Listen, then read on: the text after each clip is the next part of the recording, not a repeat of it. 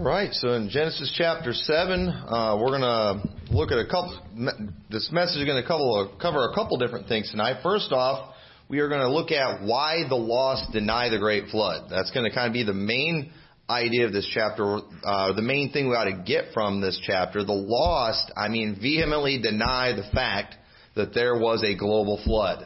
And there is a very good reason for that. And uh, they get very triggered by, you know, the bringing up the great flood of Noah's day. And they get very triggered by all the evidence that is constantly found globally of a global flood. And there is, there's a real good reason for that. But another thing we're going to do in this chapter, too, as we go through it, uh, we're going to look at um, what the Bible, or what, I guess the, there's a lot of typology that gets associated with the story of Noah and the flood. There's a lot of parallels people draw, some that are biblical, some that are just completely not biblical. But it's just a, no, the story of Noah and the flood, it's a really easy go-to that people like to use to just use symbolism for things. You know, they'll talk about how Noah and uh, his family, they're a picture of the Jews. And they go through the flood because the Jews go through tribulation. But it's like, all right, well, you're going to have to find, show me evidence that that's what God's trying to teach us here, because I could go turn around and say, no, Noah and his family is a picture of the church. And the church goes through the flood because they go through tribulation. But then somebody else could come along and say, well, no, because it's a picture of the church, and the ark was above the water, above the tribulation. You know, so the thing is, we could all play games with that, and everybody does. But the thing is, the Bible actually tells us that the flood is a picture of some things. And so we're going to see what those are. Because that's one of the things I want to do as we go through the book of Genesis is show how there's a lot of stuff in Genesis that we get our doctrine from. That the New Testament bases the doctrines that we believe off of principles that we see in the book of Genesis. And we want to focus on those. So let's go and start in verse one. And it says, "And the Lord said unto Noah, Come thou and all thy house into the ark, for thee have I seen righteous before me in this generation." So notice that it was because he was righteous that he made it in the ark, and not because of the pure bloodline. God did not mention the pure bloodline there. And uh, Hebrews eleven, verse seven, uh, we see Noah is mentioned in the hall of faith. It says, "By faith Noah, being warned of God of things not seen as yet, like rain," they had never seen rain before, "moved with fear, prepared an ark to the saving of his house, by the which he condemned the world and became heir of the righteousness, which is by faith." So we see here very clearly that Noah, he had such great faith. He believed that something was going to come that had never come before. You know, most of us, if God came and told us, hey, I'm going to flood Rock Falls, we believe it because we've had so much rain around here, all right? Or if he came and said, you know, I'm going to flood your church, you know, we would believe that because that's it's not an uncommon thing. But imagine living in a world where it had never rained before, and God had said, I'm going to destroy the world with a flood, I'm going to have it rain on the earth, and Noah believed God. And right there is the example of his faith. He believed God. And he was seen as righteous, and so God spared him and his family. And so in verse two, and notice this, all right? I'm going to show you something that's going to, this will trigger dispensationalists right here. "Of every clean beast thou shalt take to thee by sevens, the male and his female, and of a beast that are not clean by two, the male and his female. Of the fowls of the air by sevens, the male and the female, to keep seed alive upon the face of the earth." Now let me ask you, which animals were clean and which ones were unclean? You ever thought about that? Because in the dispensational world, okay, whenever we read about a law given or something later, that kind of creates this new dispensation according to them, right? You know, we have the dispensation of human government that's getting ready to come after the flood because we see God institute the death penalty. But wait a minute. Are we sure they didn't already have a death penalty that they had gotten away from? Because remember, Cain said after he killed his brother, everyone that findeth me is going to want to slay me. Why? Because I think they even understood back, oh, we don't see that in the Bible. Well, here's the thing. The Bible doesn't tell us everything that God told man during those first one thousand six hundred fifty-six years. God doesn't tell us everything that he revealed to Enoch. And do I think it only makes sense to say that the same things, the same laws that God would have given to Moses, he would have given to Enoch too. He would have given to Adam too. The same, the, he would have given them the same things. Why? Because he's the same God. And if they were good in Moses' day, they were good in Noah's day too. So notice God tells Moses, you take seven of the clean beast. And and why why seven? I don't know. My opinion, maybe because they were going to need to eat those later on. You know, food was probably, and, and vegetation was going to be pretty scarce on the earth after the flood. And so they need to have more of those animals because, one, they need to multiply, two, you know, on, on, like all the other animals do. But then, two, they might need to eat them. And a lot of people say, too, that they didn't start eating meat until after the flood. Well, are you sure about that? Okay, are we sure? Because we saw how Cain and his line, you know, they were take, they were keeping cattle. I doubt they were keeping them for pets. Okay, they could have been using them for work and things like that too.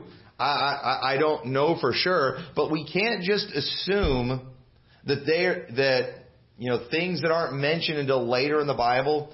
Or the laws, are, for example, that they didn't have these things already before the flood. We can't just assume that, yet dispensationalists must, because they always want to create new dispensations so they can do what they call rightly dividing. But that's just false. There was clean and unclean animals before the flood. That's a fact. So uh, dispensationalists can go jump in a lake. But anyway, first, so... Um, I uh, lost my spot. Verse four says, "For yet seven days, and I will cause it to rain upon the earth, forty days and forty nights, and every living substance that I have made will I destroy from off the face of the earth." And Noah did according unto all that the Lord commanded him. And Noah was six hundred years old when the flood of waters was upon the earth.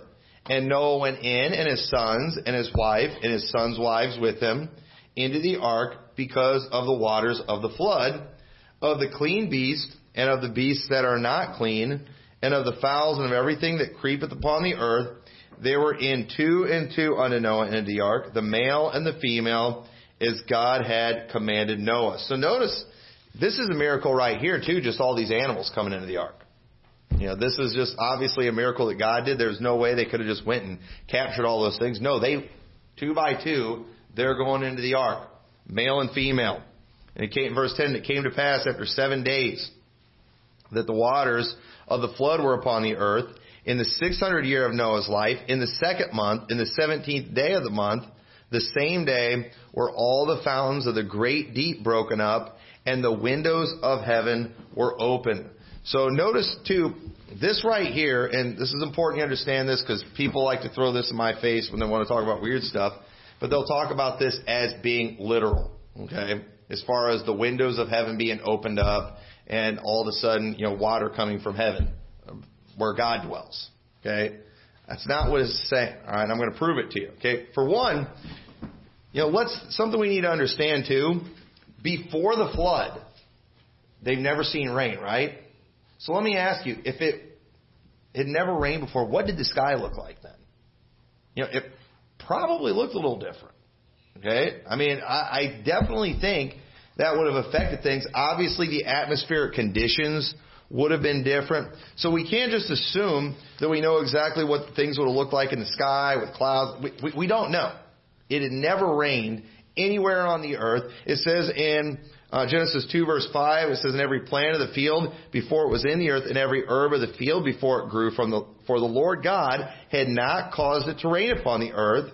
And there was not a man to till the ground, but there went up a mist from the earth and watered the whole face of the ground." We don't see that today, do we? But it was something that went back then. There was like a mist that would come up from the ground. It's like water came from the ground. Like there was water underneath the you know surface of the earth that would keep things watered. But it's not coming from the sky. Okay. Now, I don't know much about, you know, I'm not a meteorologist. I don't I don't know about a lot of that stuff, all right? But think about what it probably looked like to them when it started happening. I do remember one time, just out there past the interstate, we were um, driving out that way, and it was so cool. There was like this perfectly round opening in the sky where you could see rain coming down. It was just like in this one spot. It was real hazy out, and it was just like a perfect circle. It was real. It was it was really neat looking, and it looked like the windows of heaven were open. I mean, it was, I don't know, it was just it, it was pretty neat. But when the Bible talks about the windows of heaven being open, remember, heaven is not always heaven where God dwells. It's the sky. Okay, the sky was opened. Okay, there was an opening in the sky, and water came down, kind of like. We saw that one day. It's just like clouds everywhere, but then there was like this one round opening, is what it looked like, and you could like it, it was it was really neat looking. I wish I'd have taken a picture of it. But look what it says in Malachi three ten.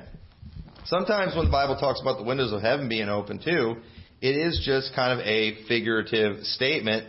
It says, "Bring ye all the tithes into the storehouse, that there may be meat in mine house, and prove me now herewith, saith the Lord of hosts, if I will not open you the windows of heaven, and pour you out a blessing, there should not be room enough to receive it."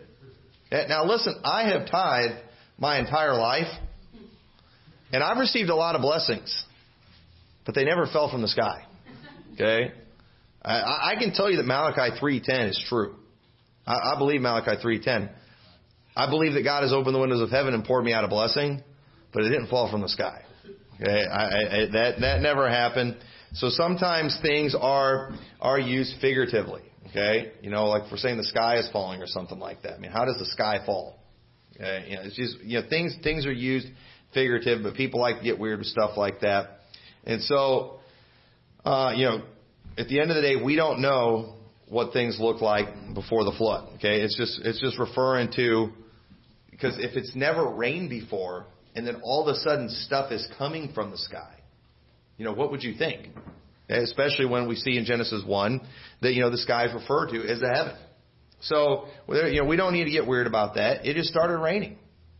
Things changed on the earth, and it changed to pretty much what it's like now. And now rain is a very common occurrence. You know, forty days and forty nights, not common, but this was a, this was an extreme thing. And so what things were like before is it's only theory. Okay, the canopy of water, theory. Okay, nobody knows that that's what it was. Okay, some people believe it was a canopy of water that created an atmospheric condition where people could live longer. Some people think it was just genetic. God changed things genetically, because we see Noah and Shem living hundreds of years after the flood, but yet we see people dying much earlier. So the thing is, if it was the atmosphere that was killing them, then how come Shem and Noah didn't die real quick? You know, and I believe it's because things change. God changed things genetically, is what I think personally happened. But at the end of the day, I don't know either. So what did God change genetically? I don't know. I don't know much about genetics either. So I'm just I'm just telling you, we don't want to go making up weird scientific assumptions about things based on something that we're reading in these uh, these stories in the Bible. At the end of the day, the Bible's not trying to explain genetics to us, even though it's called Genesis. All right, Gen- genetics. All right, you know, it, it, that's not what it's trying to do. It's trying to tell us what God did. It's, it's telling us a story. So it says in verse twelve, "And the rain was upon the earth forty days and forty nights, and in the selfsame day entered Noah and Shem and Ham and Japheth, the sons of Noah, and Noah's wife, and the three wives of his sons with them into the ark. And they, they and every beast after his kind, and all the cattle after their kind, and every creeping thing that creepeth upon the earth after his kind, and every fowl after his kind, every bird of every sort. And they went in unto Noah into the ark, two and two of all flesh, wherein is the breath of life. And they that went in, went in male and female of all flesh, as God had commanded him, and the Lord shut him in." Notice, no same-sex couples. I just thought I'd throw that in there just to just to make gays feel left out again. All right, and forgive me for calling them gays. All right, sodomites. Anyway, verse seventeen. "And the flood was forty days upon the earth, and the waters increased and bare up the ark, and it was lift up above the earth. And the waters prevailed and were increased greatly upon the earth, and the ark went upon the face of the waters. And the waters prevailed exceedingly upon the earth, and all the high hills that were under the whole heaven were covered. Fifteen cubits upward did the waters prevail, and the mountains were covered. And all flesh died that moved upon the earth, both of fowl and of cattle and of beast and of every creeping thing that creepeth upon the earth, and every man, all in whose nostrils was the breath of life, and all that was in the dry land died." All right, and so This verse right here, this is for those who want to get technical about what an animal is. All right? Because notice what it says in verse twenty-three, or um, in verse twenty or twenty-one. It says, "And all flesh died that moved upon the earth, both the fowl, and of cattle, and of beasts, and of every creeping thing that creepeth on the earth, and every man, all in whose nostrils was the breath of life of all that was in the dry land." Right? Why do you bring that up? Because people try to say, "Oh, they didn't have two of every animal because a whale's an animal." You know, they'll bring up these water animals, and then they just try to get technical and say the Bible's wrong. Okay, and don't you love it too when, once again, sometimes the Bible's just telling us a story, and it's, you know, it's just, it's laying things out to, to get a message across, and then people want to go ultra literal with a verse, and then they just, and it, it's just being stupid, all right, is all there is to it. But this is for those people who just want to get ignorant, all right, who just want to be contentious. So it was all the animals, things that were on dry land, things that have to be on dry land to survive.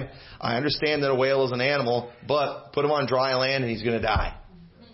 Okay, so that's just for them, for the hyper-literalists that just uh, want, uh, want to just use whatever they can to make the Bible look wrong in some area. It's not. So it says in verse twenty-three, "And every living substance was destroyed, which was upon the face of the ground, both man and cattle and creeping thing and the fowl of heaven.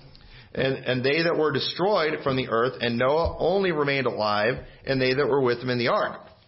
And the waters prevailed upon the earth a hundred and fifty days." All right? So now, the story of Noah, it's a very straightforward, it's a very simple story. Okay? This is a story, every kid who's ever, ever gone to Sunday school has heard the story of Noah and the ark. You know, every nursery in a church has like a Noah's Ark theme. Okay, why? Because, you know, every kid loves animals. And, you know, what better story about animals is there in the Bible than the story of Noah and the flood? So, you know, we we all know this story. Okay? But when it's time to preach it to adults, it's like the preacher feels like, I got to kick it up a notch. All right? I can't just tell the story because everybody already knows this story. So I've got to pull some, you know, deep doctrine out of this. All right? And because I got to prove that I'm smart. Okay, and so what, what do they do? They often go to typology and things. And I'm not against typology. Okay, I, I'm not against typology, but I do think it's you need to be careful with it because you can make typology into whatever you want. Okay, anybody can make. I mean, if, if you you want to use typology, you can teach whatever weird doctrine you want, and trust me, people do it. Okay. Typology, I think it's okay to use it as a preacher. One, I think if the Bible specifically mentions it, all right, like the allegory of Isaac and Ishmael that Paul used, that Paul said, this is an allegory, I, hey, go for it. If Paul did it, we can do it too. And that's the one that the Baptists all want to avoid. Okay, the one time we see allegory in the Bible. But at the same time, too, you know, if you want to use it to get a point across, to illustrate something, I think it's fine, but it needs to be based on things that we know for sure are true. Okay? So the thing is, we don't want to base our doctrine on typology, but yet that is often the go-to for people, especially in the pre-trib world. In the pre-trib world, they are dependent on typology. Okay? And in the and the you know people who think the Jews are still the chosen people, they use a lot of weird typology. I'll show you some great examples of that as we go through Genesis, where they do they're just they're taking it too far. But we shouldn't use the prove doctrine, but it can be icing on the cake. Okay, but if the Bible uses it, if the Bible uses these things as a picture, then for sure let's use it all day long. And the Bible uses Noah's flood as a picture of things. It, the New Testament will specifically refer to this and say, this is the lesson that we're supposed to learn from it. Man, let's get that. Okay, let's get that before we figure out, you know, who the people in the ark represent. Is it the church or is it the Jews? Okay, Let, let's find out what the Bible actually teaches on that. So what pictures does the New Testament use from the story of Noah and the flood? Well, let's go over to Matthew chapter twenty-four. Matthew chapter twenty-four. Now, this is one that's constantly brought up, but just completely butchered. Okay? If people would actually take the time to use biblical commentary instead of reading books by nut job Christian authors, they they would do fine. Now, I've never, and I and I, I want to be careful saying stuff about this because I've never read the book, but I've heard about it. Okay, I, I've heard people talk about it. But somebody wrote a book about as in the days of Noah. It was it was like a famous book everybody was talking about, and I don't know that this is where all this came from, but um, you know what a lot of people have done, and I've heard Baptist preachers do this. They'll talk about as it was in the days of Noah, and I think it came from this book. I could be wrong on that because I never read the book, but I've heard many Baptist preachers preach that when the Bible says as it was in the days of Noah, well, we got to go to Genesis six to find out how it was in the days of Noah. Nephilim. Angels, you know, cross, you know, you know, crossbreeding with humans. That's going to be going on again. You know, and then they'll tell you about these secret laboratories that the government's got where they're doing hybrids between humans and animals and all these things. And then you know, it's just, then they just get into all kinds of weird stuff and freak people out. Okay? It's super messed up. It's very, it's, it's, it's wicked. Once again, these, when you, when you don't have the Spirit of God, you know what you have to do? You got to be a good storyteller. You got to tell Jewish fables. Okay, these, the reason people preach this stuff like that, they don't have the Spirit of God. The Holy Spirit is not in their preaching, so they got to do that. Otherwise, the people are going to be bored to tears. And I wish I could get up and tell you all stories like that, because that'd be cool. I mean, you'd all you'd all be interested in it. If I was talking about some secret government laboratory where they're they've got some angels hidden out there, and they've been. You know, testing these things out, and they've got these giants, uh, you know, that they're hiding, they don't want you to know about. And I, I wish I could tell you stories like that, folks. I really do, but I got to preach the truth. But let's let's see what the Bible says. Matthew, what what does this in the days of Noah mean? And, and you all know this. I've preached it before. Well, let's be reminded of it. It says in verse thirty-seven, "But as it was in the days of Noah, so shall also the coming of the Son of Man be." Well, you know what? As it was in the days of Noah, they were living nine hundred years. So this is proof that before Jesus comes back, we're going to be living nine hundred years again. That's how it was in the days of Noah. So do we just get to take whatever we want? You know, as it was in the days of Noah, it had never rained upon the earth. There's not going to be any rain. There's going to be a mist coming up. That's how it was in the days of Noah. If you believe your King James Bible, that's what you got to believe. Is that what we're supposed to do? We just get to take whatever we want from the days of Noah, or should we take what the writer of the Bible, what Jesus is saying? Let's take what Jesus is saying instead of just whatever we want from Noah's days. There was four hundred fifty foot giants in Noah's day. We're going to see, just knock it off, all right? Look what it says. For as, and for as in the days that were before the flood, they were eating and drinking and marrying and giving in marriage until the day that Noah entered into the ark. Okay. Well, we're doing that right now. It, but we've always been doing that. So what does that mean? Well, here's what it means. I and I believe we get more clarity into what it means in Luke seventeen, verse twenty-six, same story. And it came, as it was in the days of Noah, so shall it be also in the days of the Son of Man. They did eat, they drank, they married wives, they were given in marriage until the day that Noah entered into the ark and the flood came and destroyed them all. Here's what it was in the days of Noah means. The day Noah got in the ark, judgment came. The day we get raptured out of here, judgment comes. The day. Okay? Not after three and a half not so bad years of tribulation. No. God's wrath falls the day. Okay? What time exactly? How about a half hour? There is a silence in heaven in space about a half an hour. Why? God's given everybody a chance to get freaked out after they see Him in the clouds. After we get raptured out, after the sun is dark and the moon's turned to blood, everybody's staring in the sky, waiting for what's about to come, saying, "Hide us from Him that sits upon the throne, from the wrath of the Lamb, for the great day of His wrath has come." And after they get good and freaked out after about thirty minutes, the fire and brimstone's going to fall. Just like in the days of Noah, after they went in the ark and God closed the door, that same day the rain fell. Judgment fell. That's what that means. Luke, um, verse twenty-eight. Likewise, also as it was in the days of Lot, they did eat, they drank, they bought, they sold, they planted, they builded. But the same day, the same day that Lot went out of Sodom, it rained fire and brimstone from heaven and destroyed them all. Even thus shall it be in the day when the Son of Man is revealed. That's what as in the days of Noah means.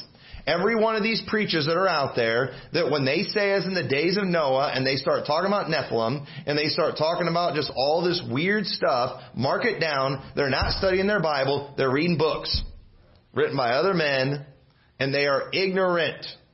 They are trying to make the Olivet Discourse fit their theology. Is all there is to it, and they're trying to. They're gonna, and, and now we think we're gonna trust them on typology when it comes to Noah and the flood. They don't even know what the days of Noah means. And I did. I heard Brian Sharp one time preaching about these secret laboratories, where they're like crossbreeding all these things. Okay, and he's talk, and he did it in the context. I think I believe the sermon was called "As in the Days of Noah." And I, I need to go find that one. But folks, that's ridiculous.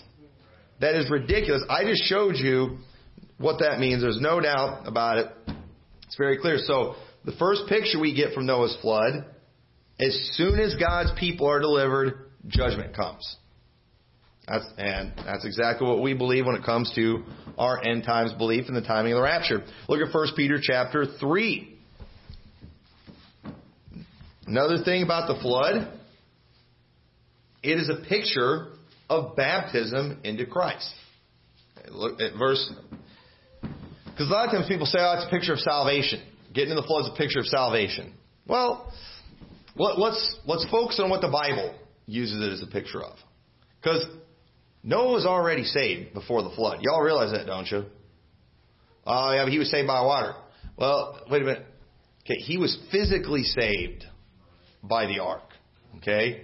He physically saved his family. His family was physically saved by the ark. Yes, but Noah found grace in the eyes of the Lord long before the flood.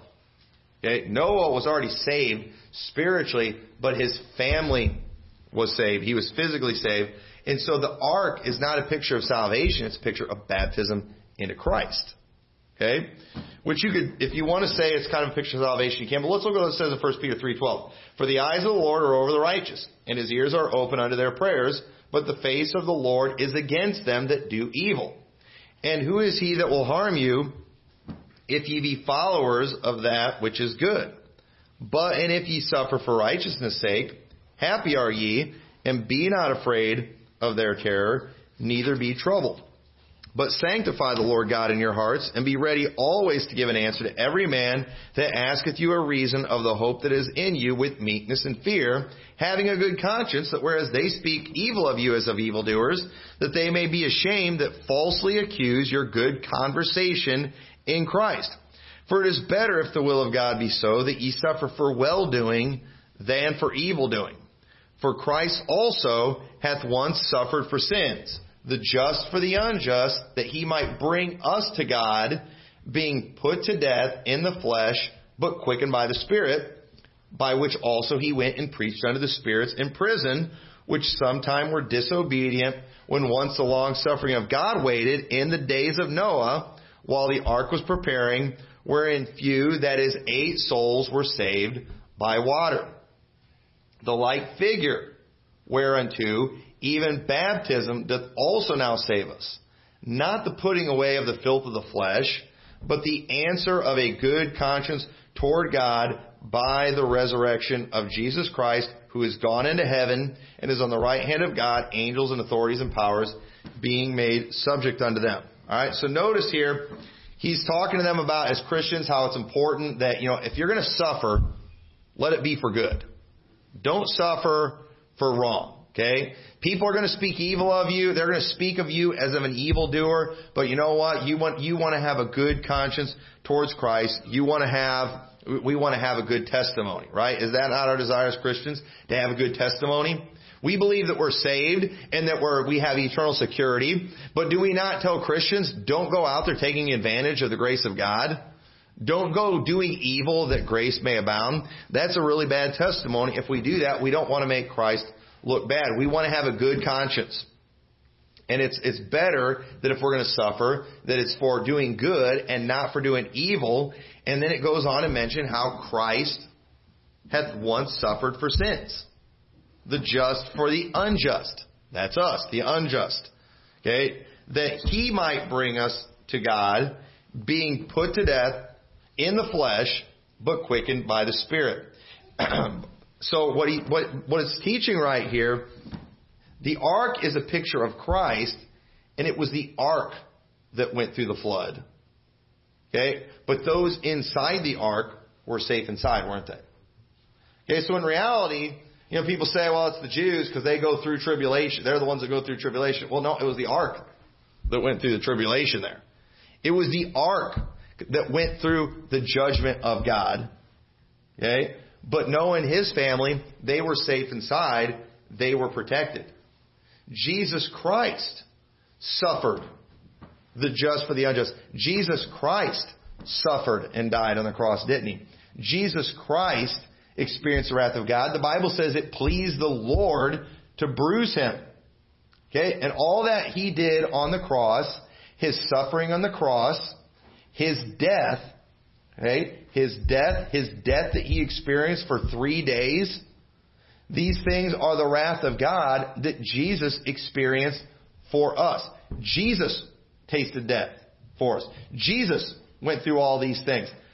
Did you and I have to suffer and die on a cross? Did you and I have to taste of death? Did we have to spend it? Do we have to spend any time in hell at all? No. Jesus Christ did that for us, and the Bible teaches that we as believers are in Christ. So notice Jesus went through the wrath of God. I think you could say that the ark is a picture of Christ in, in many ways. And so Noah and his family, they didn't go through the wrath of God. They didn't suffer the wrath of God. They were protected through the wrath of God because they were safe inside the ark. We are protected from the wrath of God because we are safe inside of Jesus Christ. So we have righteousness today, not because of what we've done, but because of what Jesus Christ went through on the cross. We get credited for his righteousness. We have imputed righteousness, not because what we have endured, but because we are safe in Christ. And just like Noah and his family. So Jesus made it through God's judgment. Jesus went through God's judgment. He endured all of it. But all those outside of the ark or outside of Jesus Christ, they won't survive the wrath of God. Okay? They won't. But all those who are inside Christ, who are in Christ, will. So that's what we're seeing here. That's what's being taught here in Peter. And so that's why it brings up baptism, because baptism, it's not always just about water baptism. Okay? Because the water baptism, it is a picture of Jesus Christ. It's a picture of his death, burial, and resurrection. And that baptism in the water that we do, it does not put away the filth of the flesh, but it is an answer of a good conscience towards God. But the Bible teaches also that we are baptized in Christ. So in, in other words, you know, we are safe in, in him. Okay? Everything, when it comes to us going to heaven, it's all about what Jesus did. It is not about what we did. So right there, biblically, that's what you could say is a picture of. You could say the ark is a picture of Jesus Christ. You could say that the flood is a picture of baptism, but not so much our baptism that we did, but Jesus Christ's baptism. Does that all make sense? All right. And so that's what we see. That's, that's what we see Peter, how he used it. So another thing, look at Second Peter chapter two and verse four. Because right here, this is the, the main reason that the world is trying so hard to discredit the idea of a global flood. And it it's amazing the things that are out there that prove a flood. I mean, have you ever watched have you ever watched the documentaries on underwater pyramids? I mean, there's like, you should go look it up. I, I, I couldn't believe, I saw this years ago.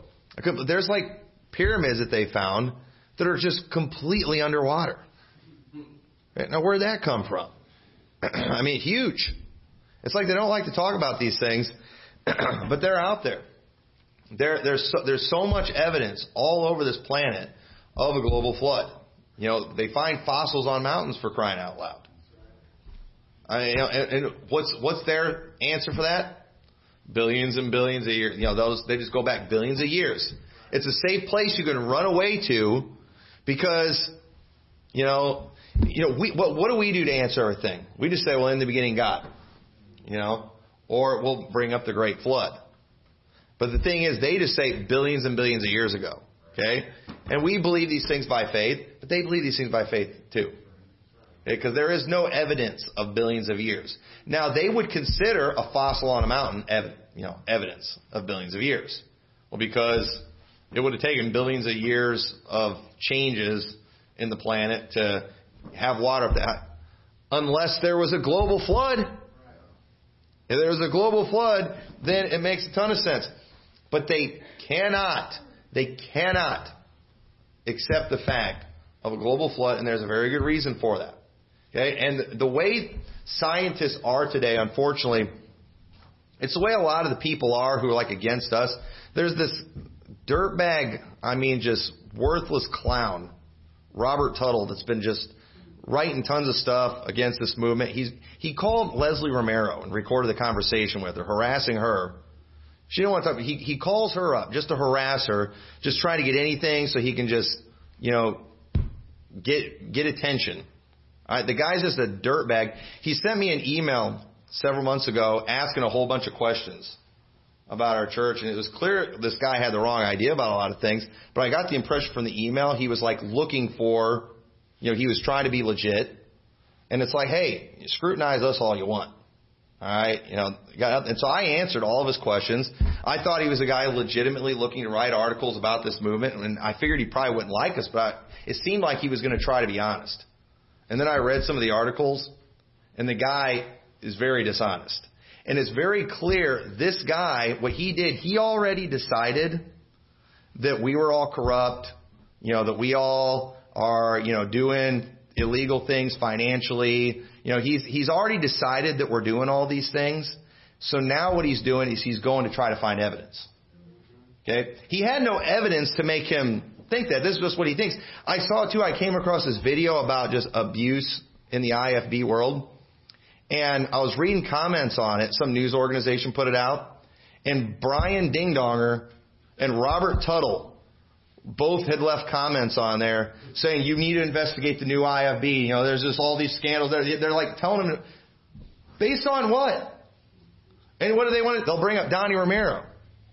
But who broke the story on Donnie Romero? It wasn't Robert Tuttle. It wasn't Brian Denlinger. You know, it wasn't those guys. Guess who broke the story on that? It was Pastor Anderson, who exposed them to the whole world. They like to forget about that little fact. They don't, they, you know, and this thing too, it's talking about cover-ups and everything, but these guys, no, they've already decided that we're all bad, we're doing things crooked, and now they're just out to find evidence. And, you know, and it's not working. Okay, it, it's failing, but yet they're still claiming these things as truth with no evidence. Okay, that's what dishonest, wicked people do. And it's the same thing that the world does when it comes to the flood. They have already decided, billions and billions of... Wait, shouldn't you be providing science for that first? Shouldn't you be providing some evidence for that? But yet, no, they've already just decided that's true. So what is it? It distorts their thinking. They see things in a different light. They see things in a different way. They have decided that the layers of earth that you see... You know, they've already decided that those things represent millions of years each. And so if they see a tree that's going through several million years of layers, that doesn't disprove anything to them.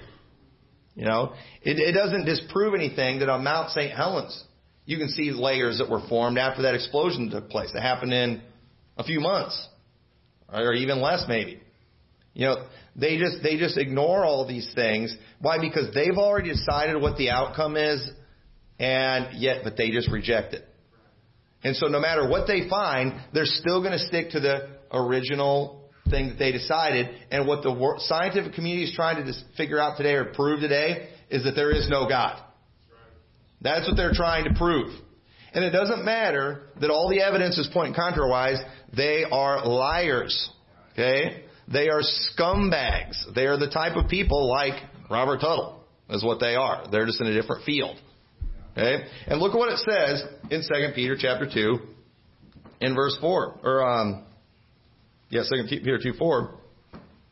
It says, for if God spared not the angels that sinned, but cast them down to hell and delivered them into chains of darkness to be reserved unto judgment, and spared not the old world, but saved Noah, the eighth person, a preacher of righteousness, bringing in the flood upon the world of the ungodly, and turning the cities of Sodom and Gomorrah into ashes, condemned them with an overthrow, making them an ensample unto those that should after uh, should after live ungodly, and delivered just Lot, vexed with the filthy conversation of the wicked. So notice that the flood is a reminder that God means business about judgment.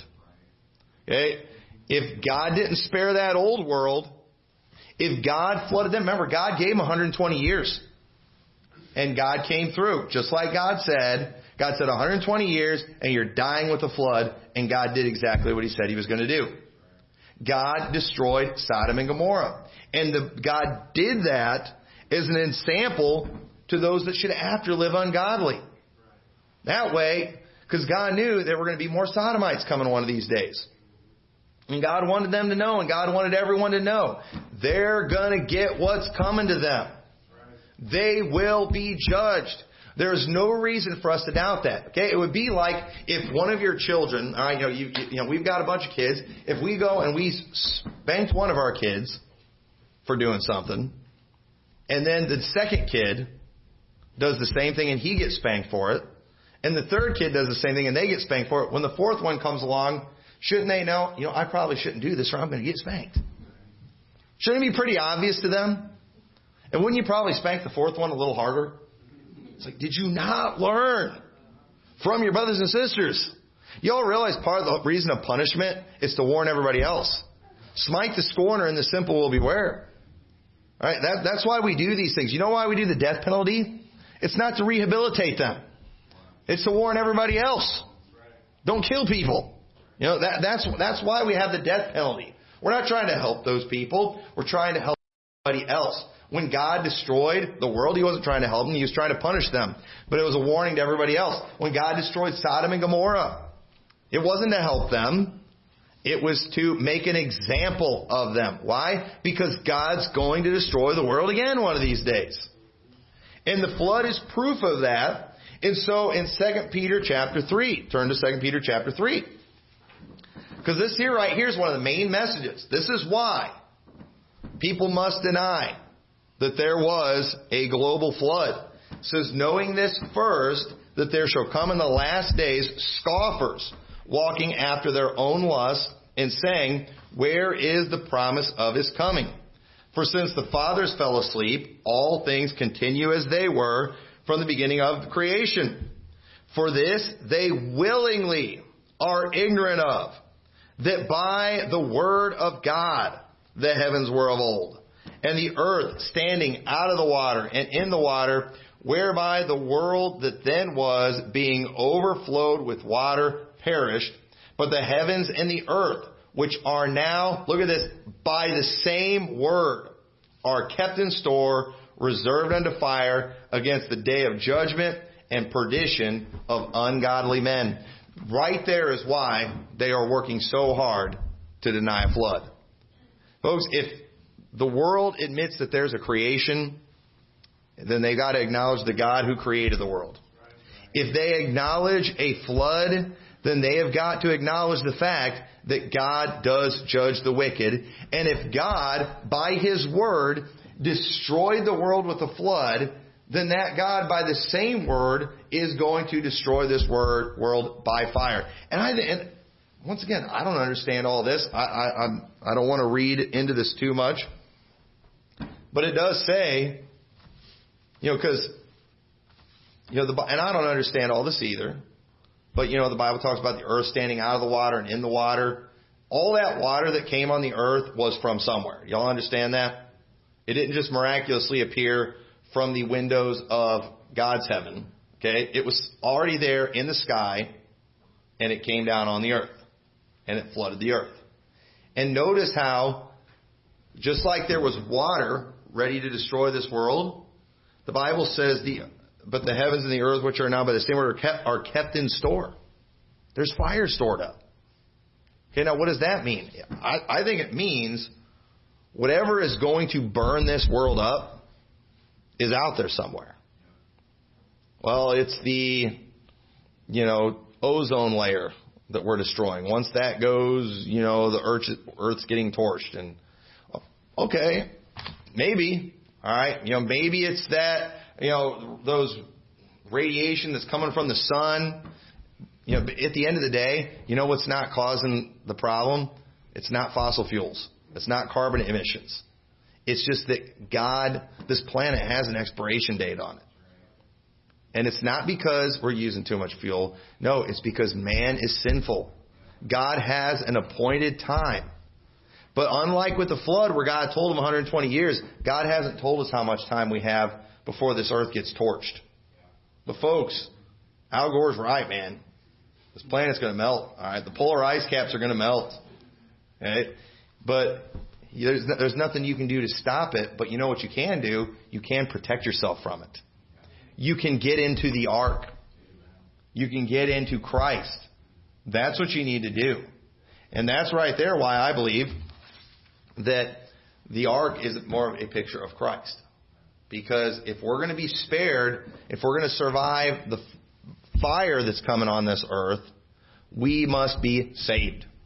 That's the only way. That's the only way. There was only one way to survive the flood, and that was to get into Noah's Ark. You couldn't make, you know, I'm sure other people tried quickly making some kind of raft and getting something that would float. I'm sure they probably had some boats somewhere on the earth during that time. They probably tried those, but those things didn't make it through. Those things would have been destroyed. And that only the ark made it. And the only thing that will get you through the judgment that is coming is being in Christ. And the flood is a reminder of that. And so just understand, when these scientists are out there, these people that are definitely smarter than you and have a higher I Q than you, but yet they reject the flood, just believe the Bible, they're willingly ignorant. They're ignoring it on purpose. They are they are not true scientists. They're not looking at the evidence. They have adopted a religion called evolution.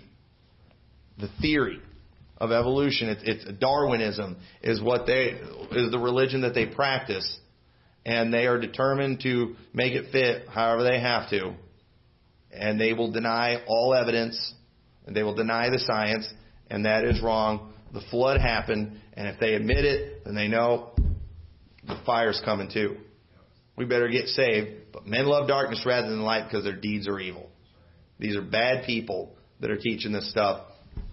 And we need to try to get the truth to as many as we can so they can get in the ark. So with that, let's pray. Dear Lord, we thank you so much for your goodness to us. I pray this message was a help and a blessing. I pray you'll help us to uh, spread the word about the judgment that's coming, Lord. Help let this flood be a reminder that uh, just like you promised judgment before, you've promised it again, and help us uh, realize that it is going to come. And I pray we'll try to get our families into you and into the ark and before it's too late, and our, uh, our friends and all those around us. In your name we pray.